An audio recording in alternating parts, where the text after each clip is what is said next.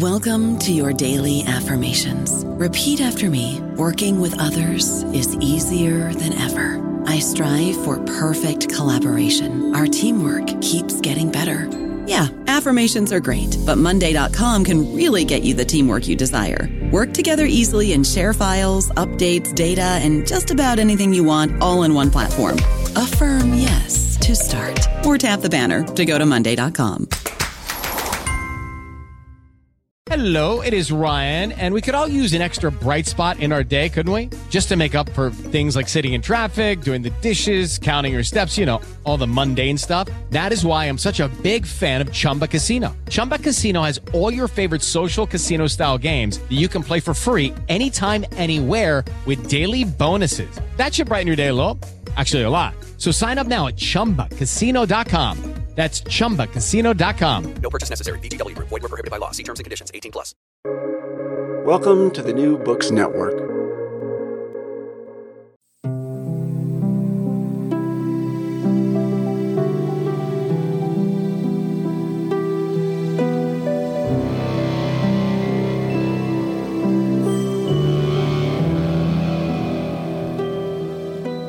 Examining the rise and fall of empires and wondering which will fall next is a question that excites the curiosity and worries of people in every generation.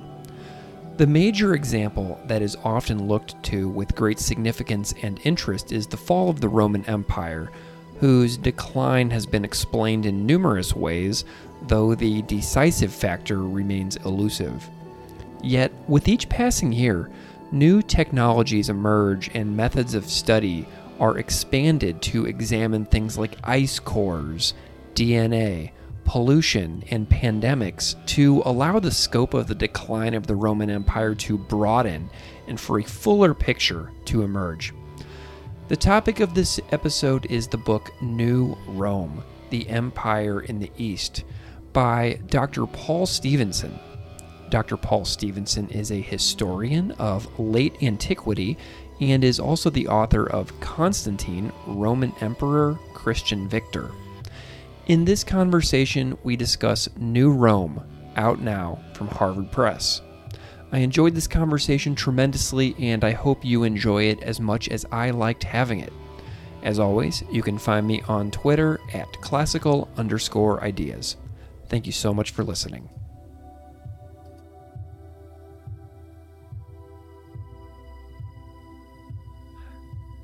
Dr. Paul Stephenson, thank you so much for joining me today. Thank you for inviting me. I'm wondering if you can just spend a moment and introduce yourself to the audience and listeners, however you see fit. Sure, thank you. Um, I'm Paul Stephenson. I'm originally English, although I now live and work in the USA.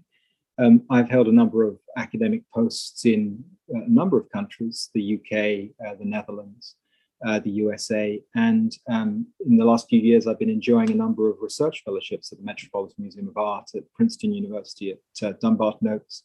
And currently, I'm a Titus Fellow in Classics at the University of Cincinnati. So um, I'm enjoying some research time and, and enjoying talking to people about my research right now. Excellent. Um, what are some of your collected, like, what are some of your other uh, books or works that people might be able to find besides the one we're out uh, going to be discussing today? Is there any other things that you've written over the years that you wanted to highlight before we get started? Um, I've tried to spend some of my time over the last 30 years that I've been uh, writing academic books, writing slightly less um, monographic work. It's, it's challenging because if one is an academic historian, writing I don't want to write down to people. So I don't like to call anything that I write a popular book. I think that mm-hmm. actually, if you're interested in history, then reading a book is always challenging and we always learn a great deal. Of course, I read for every book that I write, I probably have to read uh, several thousand books and, and, many more articles. So I love to read and I love to read in all registers. And so I wouldn't say that I've written um, any books that are aimed at a, a, particular audience. But let's say my, my most popular book to date, that the book which has sold the most and has garnered the most reviews on Amazon and other places where people might have read it, uh, is a, a, book on Constantine and his age called Constantine, um, Roman Emperor Unconquered Victor, or Roman Emperor Christian Victor in its US edition. Um, and uh, that uh, is still selling modestly well, although there are perhaps a thousand competitors now that have appeared since, which address the reign and, and period of the Emperor Constantine.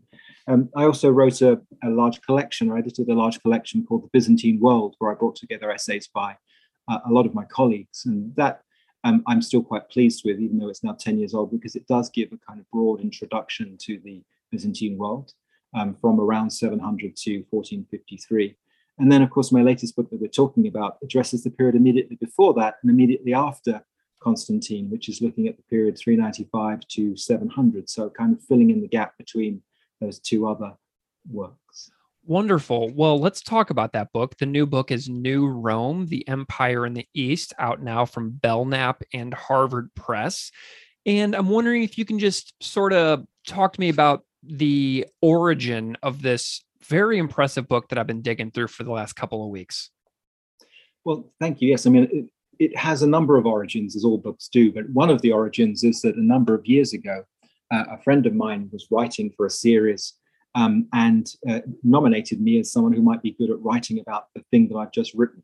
Um, and that was more than 10 years ago. And I was contacted by uh, the press and, and, I said, that sounds like a great idea. And then, of course, I proceeded to do a lot of other things over those 10 years. yeah. Um, but, but, accumulated a lot of information. And I wasn't ready to write this book 10 years ago. And I don't think the scholarship was ready for me to write the book in the way that it has been written, since almost all of the references in, in the work that anyone would find if they were able to get hold of it from a library or to buy it, you would find that uh, the vast majority of references, certainly to the scientific literature, date from after 2011, which was the date at which I was uh, due to commence the writing. Um, and so I'm very pleased that it's taken me this long, even though, of course, people at the press were slightly less pleased that it had taken 11 years to uh, bring a book to, uh, to publication. Hmm.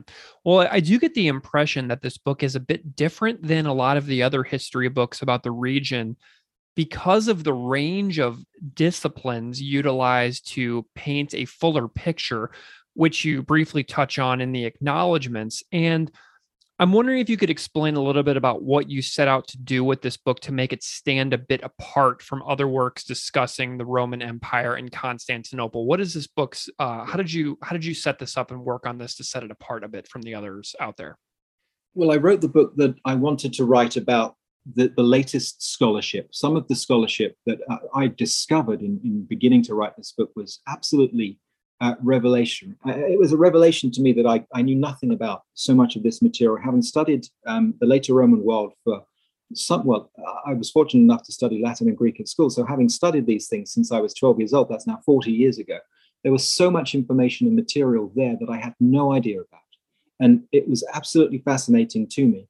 And I wanted to therefore bring it in and, and, and, present it to a broader audience who wouldn't necessarily have access to all of these scientific journals and also perhaps wouldn't have the time and patience uh, to work through the arguments as they're presented in uh, scientific journals. And by scientific journals, I don't just mean historical sciences or political sciences or social sciences, but the hard sciences, natural sciences, biological sciences, bioarchaeology, um, paleo um, environmental studies, and, and looking at the environmental record of the past. And so these are the things that I, I became absolutely compelled by in doing the research for the book. And much of that material is very, very recent, and, and everything is, of course, ongoing. So a good deal of what I've written uh, will remain contingent, although I think uh, the broad outlines of what I've written are accurate. Um, and what I do think will happen is that as more and more research is done, it will broaden the picture that I tried to sketch, and people who are interested in uh, an introduction to this could look at my book and then they could follow up on some of the references and keep their eyes open for scientific literature as it's published in these areas and, and broaden and deepen their own knowledge. Wonderful. You know, and something that's really fabulous about this book to me is that you make clear reference to how technology is different now than when a lot of the other volumes of history from this time period um, were written. So I'm wondering if you can tell me a little bit about, before we get into the actual content of the book, uh, tell me about some of the new technology that is available to historians such as yourself who are writing about these long ago times, such as antiquity, that are helping the field grow and develop. Tell me how you're utilizing the, the technology of today. Well, there are just there are questions we can now ask that we couldn't have asked, and, and that historians and classicists in the past couldn't have asked because they simply couldn't have sought an answer to those questions. So they couldn't have uh, known how, what the weather and climate was like in the Roman Empire, other than if there were a few references in written sources to uh, you know bad years when the sun didn't shine when there was very little rain and famine ensued and now we can put that written record together with the environmental record the paleo environment we can look at sediment records taken from lake beds or uh, ice records taken from ice cores in greenland and, and and, and and other areas where ice has preserved pollution records and we can see how the climate would have been and we can also see major events like volcanic eruptions in those records. We can see evidence in lake beds and in ice records for the smelting of coins in huge numbers, the smelting of metals for the minting of Roman coins in huge amounts, uh, and peaks and troughs in the production and circulation of the Roman silver denarius, for example. All of these things are possible now because scientists are doing research in these areas, which in the past wouldn't have been possible for anyone to write about. Uh, we can look at pollen records and see uh, which parts of the Roman world were being used or were under cultivation. We can see what was being grown, the intensity of cultivation, how high up mountains crops could be grown, how low down they could be grown, and much of that can be correlated with higher or lower temperatures in the Roman world, or greater or lower levels of rainfall and precipitation. So we can effectively we can make better guesses at quite how many people the Roman economy and Roman agriculture could support and therefore, we can correlate this with the growth of the Roman Empire and its, the height of its culture and the height of its richness and its decline as fewer and fewer people can be supported by agriculture, can be supported by the amount of food that can be produced in the Roman world and the lands under cultivation. So all of this is brand new material that we couldn't, the questions that couldn't be asked before. That is wonderful because you know, whenever I think about history, you say, oh, why would people want to write about this? So many books are out there already about this. But then you think about the development of new, you know, climate and research technologies and working in an interdisciplinary manner seems to be kind of your forte. I mean, do you kind of see yourself as somebody who's working within multiple different disciplines of scholarship in your work? I, I am very lucky to have worked at a number of institutions over the last seven or eight to 10 years and to have met a huge number of scholars who have introduced me to these fields and, and explained their research to me and, and helped me understand what they're doing and put me in touch with their networks and allowed me to think about and to write about the things that I'm inexpert in. Because really, in, my book is a synthesis of the great scholarship and research of others. I don't make any claims to have done the research myself in the areas that I just explained to you. Mm-hmm. What I have done is to read widely and talk widely and to, as you say, integrate myself in the networks of people who are doing this fantastic research and to learn from them. And hopefully, therefore, to communicate some of their great findings to people who are willing to read a, a pretty long book about the Roman world. I love it. Well, let's set the stage for a little bit of geography here um, for people out there who may not know much about, you know, the the field of work that you work in. I'm wondering if you can just kind of delineate what are the modern day boundaries of what you feature in the book itself. What part of the world are we talking about here? Well, the, the scope of the book ranges from the north of Britain um, to the Mesopotamian world and beyond, all the way through what is currently Afghanistan, down into North Africa, and across the North African world from Egypt all the way uh, to modern Tunisia and Algeria through what one would call the Pillars of Hercules over to Spain and beyond. Um, and so it ranges very widely. But the core of the, the study is the Eastern Mediterranean world, principally um, the great cities of the Eastern Mediterranean, which would include Antioch and Alexandria and Carthage, uh, somewhat more to the west in the Mediterranean, and Rome itself and Milan, but all of them centered increasingly in the period that I study on the city of Constantinople, which is the new Rome of the title of the book. Excellent. Yes. And I, am glad that you differentiated that for me the Rome of Italy versus the new Rome of the title of the book, because, you know, it, it's really interesting to see how the empire shifts over time and how Constantinople takes on a new meaning. Um, and you know, I have a, a, passage of the book here that feels relevant, um, which I really loved, and I highlighted vigorously it says on page on page 94 it says how constantinople became first prominent then ascendant and finally the empire's dominant city is central to our history Constantinople was founded on the site of Byzantium as the victory city of Constantine the Great following his defeat in AD 324 of his last imperial rival Licinius. Constantinople was not conceived as a new Christian capital to replace Rome, but that is what it became, achieving a civic status that surpassed all other cities. You know, and then earlier in the book, you write about the time scope of the book, the 395 to 700. And can you tell me a little bit about the the ages uh, that happen within the scope of the book because you have it really nicely uh, organized within the book and i'm wondering if you can just talk a little bit about the ages themselves. Yeah. Well the book begins uh, ostensibly in 395 although i do give a little bit of background before that. 395 is chosen because that's the date at which um, people believe the empire of rome was split into two west and east. I, I, I problematize that a little in the book at the beginning but I think it's solid uh, to say that uh, from 395, Eastern Roman emperors were principally based in Constantinople, the new Rome, and were no longer based in the city of Rome itself. The, the dominant emperor of the Roman world was the Eastern emperor from that period and onwards. And Rome itself, of course, famously was sacked in 410 and fell in 476 uh, to Goths. Um, now, there were still interest in maintaining close relations with the Western Roman Empire, but the Eastern Roman Empire from that period onwards is absolutely dominant uh, in Roman thought, but more particularly, Constantinople comes to dominate the other cities of the Eastern world because the emperor is based there. And so, in, in the, the, way that I break down the central section of the book is into these periods based on reigns. And the book is organized in three uh, parts. Um, the first part uh, addresses what I like to think of as the deep background uh, and how people lived at the beginning and through the period that's under study. Um, this is where I do the, um, the, the heavy lifting for the environmental and, and pollution records. And uh, the, if one wants to get a taste of that, I should say that um, an excerpt from the first part of the book has just been published in Lapham's Quarterly, so one can look at that free online, read 20 pages or so of the book about Excellent. pollution. Yeah, records. I saw I saw that on Harvard's site. That was really great. Great.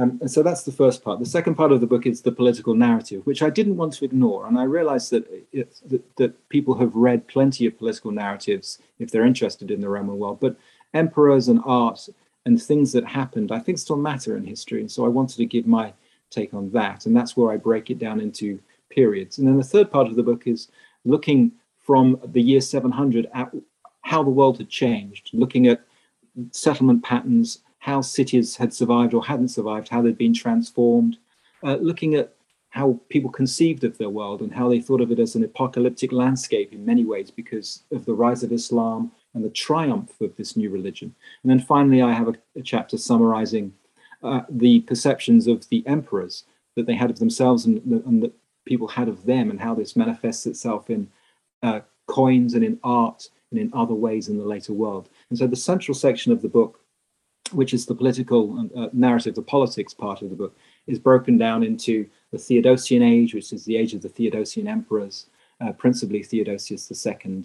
And uh, then, secondly, we have, of course, the age of Justinian, uh, which is one of the great ages of, of, Roman history that people are familiar with through the work of Procopius, and there's much more that could be said there. And I also like to think of the, the age of the Heraclians, which is the, the dynasty uh, which saw um, the rise of Heraclius from North Africa, his coming to power in Constantinople, and then his fight to, against the forces of the Persian Empire, which he, a fight which came to the brink of, of, destroying the Roman Empire, but in the end, which was won, only to find the rise of Islam right there um, at, at, the very end of Heraclius's reign, and how his heirs uh, fight against the Arab forces uh, through to the year 700. So it's broken down in, in that way.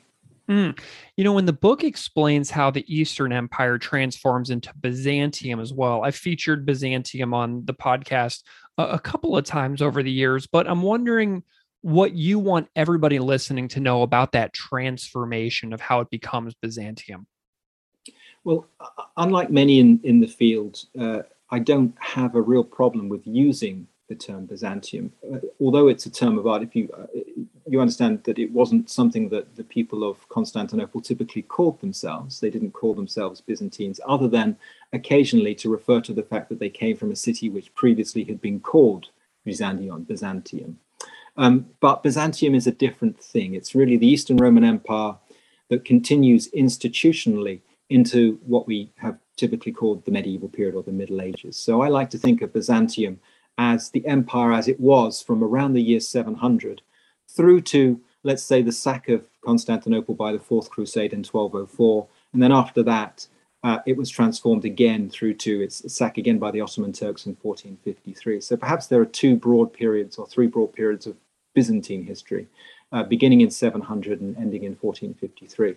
And so my effort in this book, as someone who has written on Byzantium extensively for much of my career, was to get to know better myself and to communicate to others better what came immediately before that thing that we understand to be Byzantium. And what is it that led to Byzantium to be something quite different to the Roman world?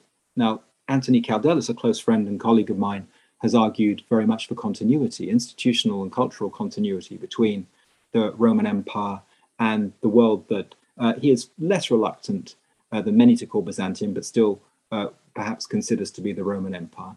Um, and there are others who absolutely now refuse to use the word Byzantium because it wasn't something that explains how the people of Byzantium understood themselves. Um, I would fall somewhere in between and say, well, actually, if it helps us as, as um, moderns to understand that there were differences between this world and the one that went before, then it's a term that we can use, but we should use it carefully. I love that you brought up uh, Anthony Kaldellis because he was on the show when Romanland came out, and that's one of my most all-time popular episodes. So great little uh, segue from from that episode to this episode. I love when those little connections pop up. You know. Well, Anthony is a great historian. He's probably, I mean, his work is is revolutionary in the field, and it's it's profoundly erudite, but also very very accessible. I love it. Well, let's dive into a little bit more content. I want to discuss climate with you. You write interestingly about solar activity early in the book, and I am so curious to hear some thoughts from you about what you call a period of declining solar irradiation and how that matters in the context of the years of the study and what that means for the flourishing or decline of the empire. I'm just dying to hear some more about this well it's hard to it's hard to to say that there's a direct correlation but there is there are so many things that would lead one to suspect that a declining period of sunlight would have an impact on any society. So it, one could imagine that we went through a period of 300 years uh, from now into the future when each year increasingly there was less sunlight and therefore uh, there was less ability to grow things um, and therefore populations, smaller populations increasingly could only be supported by what was produced by the land. Let's say that the area in which uh, certain crops could be cultivated shrank because they couldn't be grown in areas that were now far colder. So the opposite of global warming, if you will, global cooling because of the, mm. the absence of irradiation uh, reaching the earth, then one would imagine that there would be consequences. And one of the tasks of uh, scientific uh, historians or historical scientists is to look at exactly what was happening and then try to draw conclusions from that. And the challenge is coming up with conclusions that are acceptable. Um, but at the same time, accepting the challenge, I think, is important and necessary because we can now say so many new and different things. And so the amount of radiation from the sun that reaches the earth is absolutely fundamental in understanding um, how people could live in that world and how their lives might change over time. And it therefore correlates well with other patterns that we can see in, in patterns of production and consumption, but also, of course, uh, the things relating to pollen records that uh, I referred to just a short time ago. Having said that, um, it's very, very difficult to jump from those observations to the notion that um, less sunlight led to the collapse of the Roman Empire and the rise of Islam. Because after all, why would Islam rise in the same circumstances in which uh, the Roman Empire couldn't survive, for example, or the Persian Empire couldn't survive? So it's much more problematic uh, than a simple cause and effect, but it has a profound impact upon the way that this world is transformed that hitherto people couldn't talk about and therefore uh, didn't talk about. I don't know about you, but I'm very busy and I don't have a lot of time to cook. That's why I subscribe to Factor. Eating better is easy with Factor's delicious, ready to eat meals. Every fresh, never frozen meal is chef crafted, dietitian approved, and ready to go in just two minutes. You'll have over 35 different options to choose from every week, including Calorie Smart, Protein Plus, and Keto. These are two minute meals Factor meals are ready to eat and heat, so there's no prepping, cooking, or cleanup needed.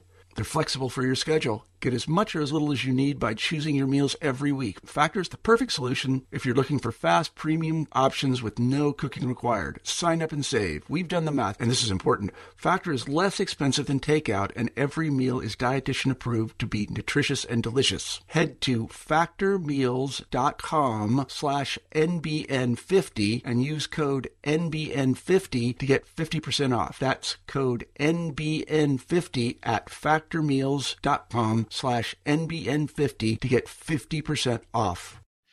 Wonderful. Well, you know, and something else that you talk about in the book is how this time period is the start of our current period that we're living through, the Anthropocene, due to heavy metal contaminations in the soil that won't be seen again at Roman levels for another thousand years after when your book ends. And this is absolutely amazing. And I'm so curious about your research into metallurgy within the context of the the time period as well and uh, you know some of your favorite discoveries about all of all of those things well it, if one understands the anthropocene to be the period in which the the earth itself began to be transformed by human activity then there's there can be surely no doubt that the Romans were the first people to truly pollute the earth in a manner which was unprecedented to that point, and therefore to change the way that the very soil of the earth uh, was uh, constituted, that it was replete with pollution for the first time, that it was so full of lead pollution that um, 2,000 years later this can be detected in dangerous levels in certain places, and that traces of this are preserved thousands of miles away in, in ice cores in, in Greenland, for example, thousands of miles from anywhere where lead smelting was taking place. So it's clear that dangerous things were taking place at a level and a scale that hadn't been seen before in any history in any period of the world and, and there are other cultures of course that were engaging in metallurgy at this time but nothing uh, is reflected in the environmental record in the same way and on the same scale as what the Romans were doing uh, at the beginning of the period. And so they were using metals in such abundance, and they were principally uh, smelting uh, this uh, lead sulfide ore, uh, which was producing massive amounts of lead pollution. They were principally smelting it in order to get the silver, which is also present in galena lead sulfide and to use that for the minting of the silver denarius, which was, of course, the principal currency of the High Roman Empire. Mm. Uh, but they were also using the lead that was produced in huge amounts. There's a strong argument that Britannia, the, the, the province of Britain, uh, was conquered uh, principally for its mineral reserves. And there's also some sense that the Romans were disappointed when they discovered that the galena, the lead sulfide ore, ore in, um, in Britain, didn't really have very much silver in it at all. But it did have a lot of lead and that lead was used in huge amounts throughout the Roman world. And so, lead from the Mendips and from the Pennines Hills in Western and, and central England uh, were being brought all the way to Rome itself, or even further afield to um, uh, what is now Israel and Lebanon, Palestine, uh, to make pipes and other things to carry water. But lead wasn't just being used to make water pipes, which is famously uh, how people think the Romans poisoned themselves, mm. but it was being used to make thousands of different things because it was such a, a flexible material. It melted uh, at a low temperature, it could be used and reused in abundance. And it had uh, properties which meant, of course, that it could repel water or protect uh, uh buildings from water penetration. It could be melted to ho- hold things together. It could be melted down and mixed with other metals to make them heavier. And it could be used um, in all sorts of contexts where other metals would rust or corrode. And so uh, lead was ubiquitous in the Roman world. It was the plastic of its age. And uh, the, the, making and reuse of lead throughout the Roman world for hundreds of years has left an enormous environment, must have had an enormous environmental impact then, and has left a, a very clear record for us to uh, detect now. Well, and you also, you know, you're writing in the book about uh, toxicity as well. And you just sort of mentioned that. And I'm wondering if there was any sort of toxicity effects on bodies. I know that you uh, looked a lot into the anal- analysis of bodies and bones and teeth, and I'm wondering what you found there. Yes, I mean, lead poisoning is dangerous, however old you are, but lead is especially dangerous for children, as, as, as, people have been well aware for a very long time, hence the banning of lead paint and, of course, the removal of lead from uh, petroleum gasoline products um, in the modern world. And it was only at that time, at the peak of gasoline production with lead in it, that, that lead pollution levels reached a level which they had in the Roman period. Um, and so it's it, it's quite shocking, of course, for us to realize that the lead that the Romans used was um, doing all sorts of damage to their children and therefore uh, killing their children and killing them prematurely. And it must have done because there were the, the levels were so high. Um, but one of the clearest indications we can find, so, since so many things could kill one in the pre-modern world, it's very difficult to say lead did it. Um, nonetheless, we can see that in Britain, for example, um, the pre-Roman population of Neolithic uh, peoples who lived in uh, Britain were about two or three centimeters taller than the Romans. Now, one could say, well, over time, perhaps there were impacts other than lead, which had uh, led to people being shorter. But the Anglo Saxons who arrived immediately afterwards in England were also two or three centimeters shorter. Added to the fact that the Romans were eating far more proteins than anyone who came before them, and certainly as much, if not more, as those who came afterwards, which would lead typically to them being taller, one has to find an explanation for why native Romans, who were still Britons but living in, in, in a Roman environment, and Romans themselves, were two or three centimeters shorter than those who came before and afterwards. And, and now we hmm. know, of course, that lead poisoning in childhood leads to stunted growth. And so it's eminently possible that the levels of lead pollution in Britain, for example, were leading to the stunting of the growth of the children. We can tell this from bones because bones have survived. We don't have any soft tissues, of course, to show us the other damage that lead poisoning could do. But we do know that lead could be preserved in the bones of mothers, but it would be released during lactation. So if a mother is breastfeeding a child, she would be releasing the lead pollution from her body into the body of her child. We know that lead was uh, replete in the environment and that it would be picked up by honeybees. And honeybees apparently um, remove pollutants from flowers twice as effectively as drones. And if they're producing honey, then they're filling that honey not just with uh, everything else in the local environment, whether that be beautiful floral scents, but also with lead. And the Romans used a lot of honey in weaning children. So it wasn't just breastfeeding young children, also when children were being weaned off of milk and, and put onto solid foods, then, then honey was being used. And that honey might be filled not just of botulism as we fear today, but also with lead. And so there were so many ways that the Romans had contrived unknowingly to pollute their own children, uh, to contaminate their children with lead, that it's, it's, it, it can be quite shocking. Yeah, you know, and you mentioned food a minute ago and nutrition and you know just some normal details of people's everyday lives during these times might be interesting to hear a little bit about as well. And you write extensively about food diet parasites and diseases and i'm wondering if you can elaborate a little bit on some of the you know the the normal things but also the challenges faced by ordinary people during these periods. Yes well uh, the greatest challenge faced by everybody in the pre-modern world remains the same challenges that people face in, in, in much of the world today, which is the inability to get clean water. And so clean water um, and uh, normal uh, diseases that are transmitted as in the absence of clean water were probably the greatest killer of, of Roman children, diarrhea um, and other um, just simple foodborne diseases or diseases transmitted by the failure to uh, observe proper hygiene, washing of hands, and food preparation, etc. And we can say this with some authority because we can now detect many of the parasites or, uh, or other infectious diseases in um, septic tanks that have been excavated at various sites in the Roman world. So we know that there were public latrines and also private toilets that people were using, and people have people have dug through these these middens, these these toilet sites, these septic tanks, and identified a whole range of parasites and other diseases that would have been present in uh, the environment that people were living in. Um, and so we can tell, for example, that um, uh, many many of the diseases that people picked up in the eastern Mediterranean were somewhat different to diseases that were picked up in uh, the northwestern uh, part of Europe. Um, typical uh, different forms of parasites were found in, in sites in different parts of the, the, Roman world. So much of the parasitical activity in the intestines of people in the Eastern Roman world seemed to relate to um, the, the, the lack of hygiene in preparation of food, rather than, for example, the undercooking of food, Mm. which leads to different types of disease.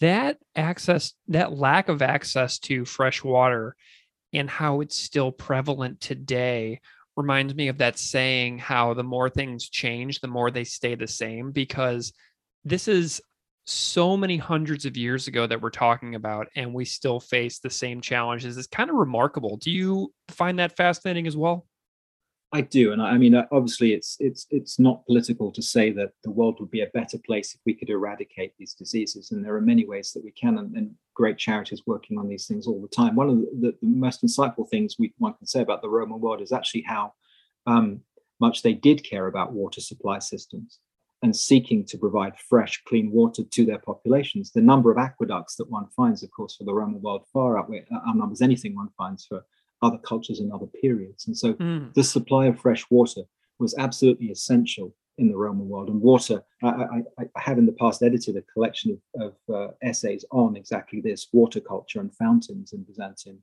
um, uh, which are edited with uh, colleague Brooke Shilling in 2016. And, and it gives a whole series of insights into the importance of water and, and water provision, but also the power of water in the ancient world.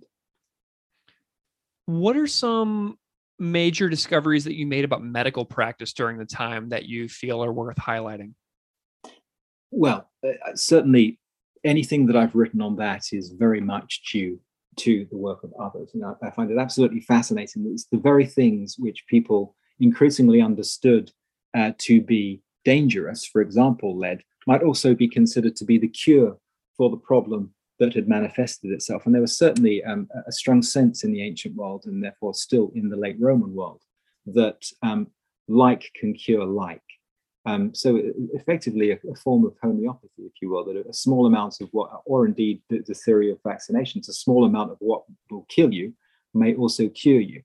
But in some instances, of course, this was absolutely false. So giving people lead uh, as a medicine in, in any form was never going to do anyone any good. And yet still medical practice determined that lead was a useful thing for people to take for certain ailments or certain conditions. And these are set out by uh, medical authors into the seventh century, towards the end of our period, drawing on ancient knowledge. And so there was a lot of very good medical practice, um, and there was a lot of uh, very bad med- medical practice. Certainly, access to good nursing and to medicine was something that could save your life in the Roman world. So Mm. there's no one cannot doubt that good nursing saved lives. For example, in a time of plague, uh, that perhaps we'll touch upon, um, people who are nursed will recover. People who are left to suffer alone will not recover. But it's it's more debatable whether medical interventions uh, by doctors would have been beneficial. Although some Roman doctors, of course, knew what they were doing. A lot of people following um, ancient medical practice possibly were doing more harm than good.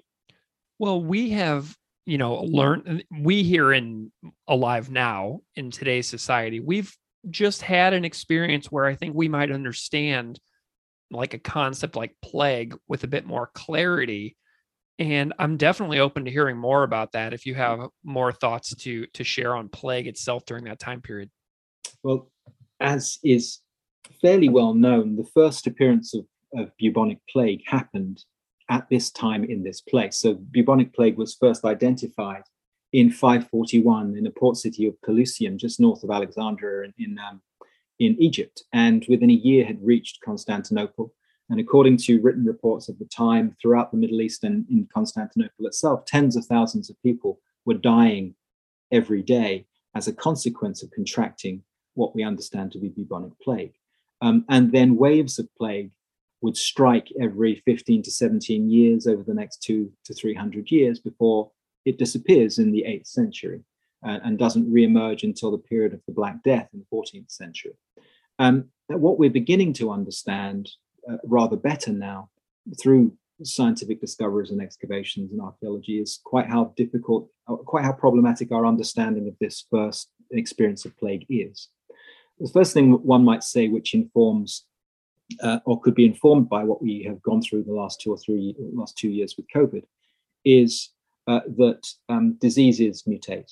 pathogens mutate. And so it's not that they come back in different waves and strike, it's just that they, they adopt slightly different forms and they take advantage of growing immunity or waning immunity um, to uh, strike. And so when we say that waves of plague swept over the Roman world every 15 years, what we're really saying is that plague was always there. It was an endemic disease after 542, as COVID is now becoming an endemic disease throughout the world. Um, but um, people had heightened levels of immunity for periods of time after they had suffered and recovered from the plague. And then, as new children were born and they hadn't suffered from the plague, and new people moved into cities rather than the countryside, for example, as happened all the time in the Roman world, and they didn't have immunity, then the portion of the population who were not immune to plague became greater than the population that were immune. And therefore, what we now understand to be herd immunity was diminished, and plague would rage up again before once again it would die down, having done its damage. Um, people would then recover and they would gain natural immunity and the cycle would begin again. So there were no vaccinations, of course, other than the, the, the natural immunity that was gained through having had plague and recovered from it. Mm, gotcha. Um, you know, something else in the book that jumped out at me is the importance of literacy, inscriptions, documents, legal bureaucracy, graffiti, signage, public notices.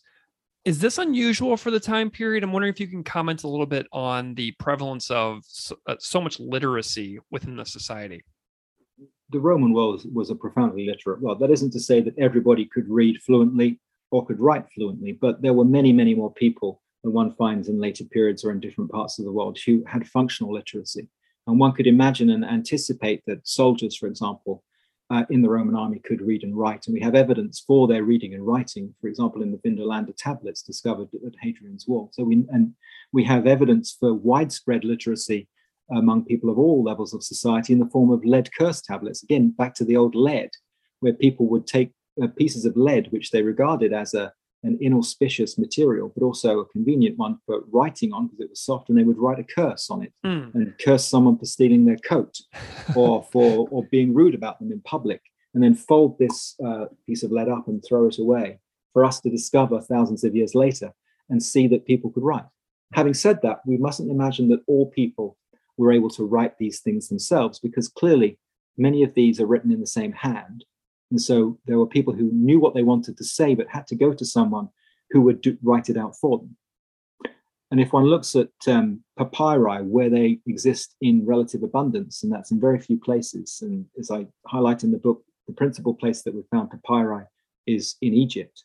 If one looks at this, then there is a, a, a, belief that there is widespread functional literacy, but it's also the case that most things that are written out at length and in detail and would have legal effect were written officially by a scribe and were dictated by a lawyer. So there is a lot of formality and a lot of formulaic uh, material that is preserved in these papyri, which do give us insights into functional literacy and widespread literacy in the Roman world, but they also give us uh, insights into some limitations as well. Excellent.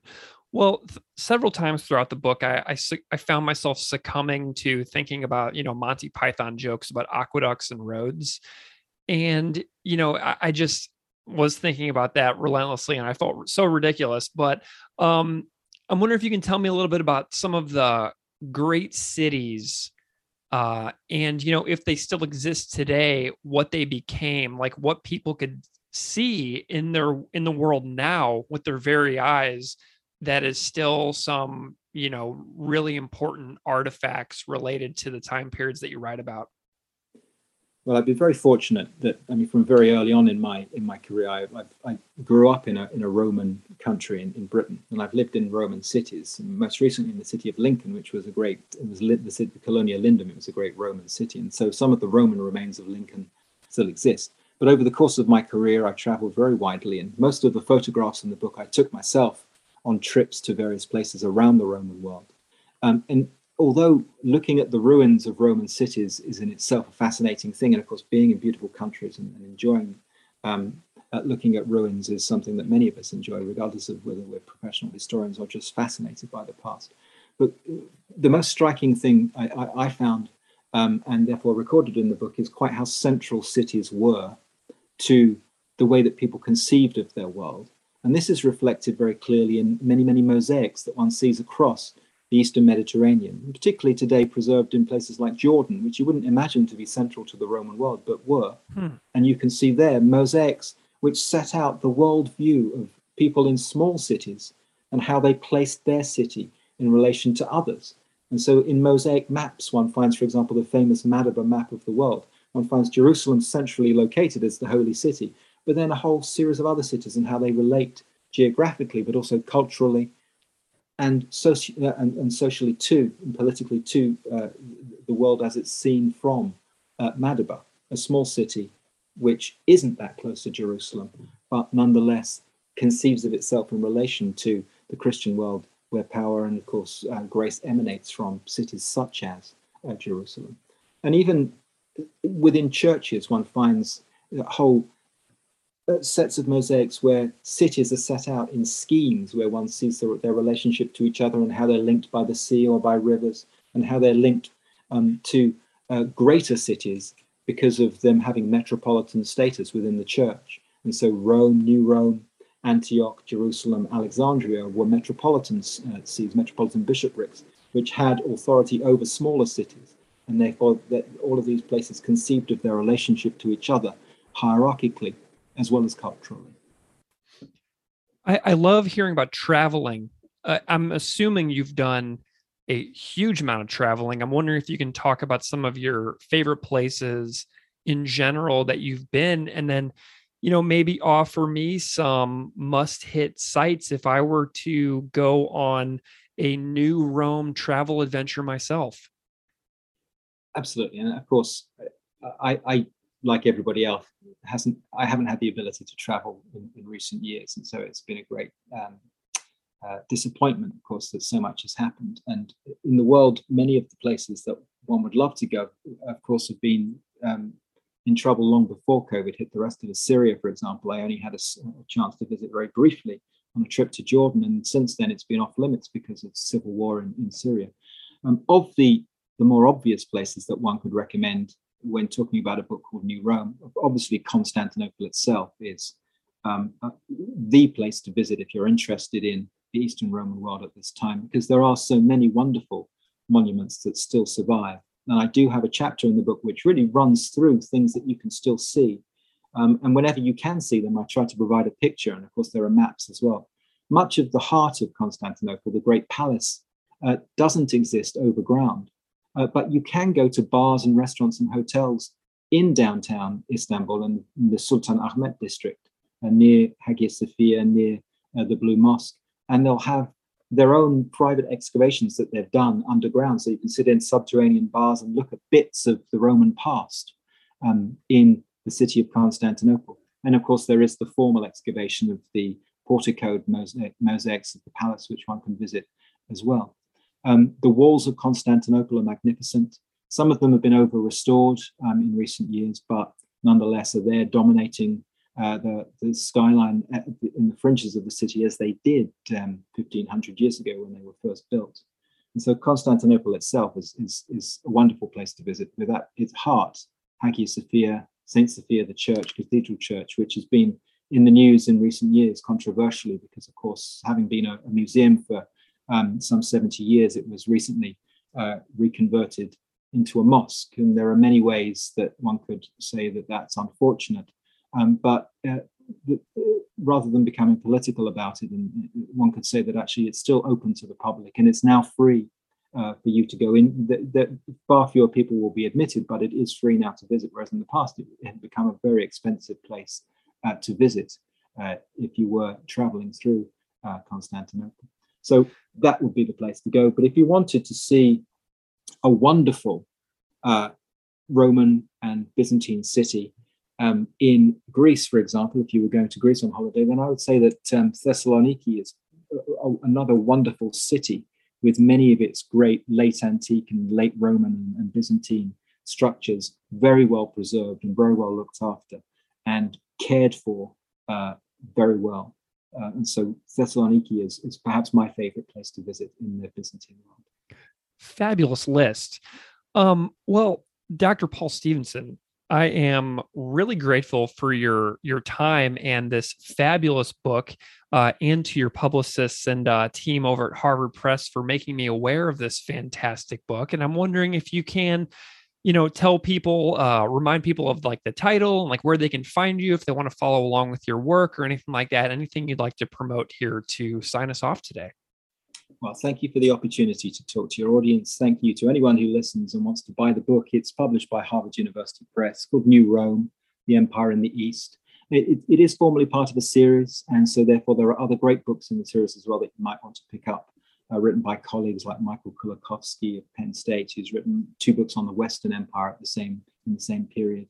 Um, I don't have a large social media profile. I'm not really a a tweeter and other things, but you can uh, check out some of my other work on academia.edu. If you search for Paul Stephenson, you'll find I've posted a few things on there. And uh, most recently, this book um, was excerpted in Lapham's Quarterly, as I said. So if you look up Roman pollution, Lapham's Quarterly, and my name, you would find that you're able to read uh, 15 or so pages of the book for free. Um, and it might tempt you to want to uh, buy the book, which you can do, I guess, at all good bookstores. And if you went to one that wasn't Amazon, that might be better. Excellent. Well, thank you so much for joining me. I've had an absolute blast today. Thanks so much for talking. It's been great.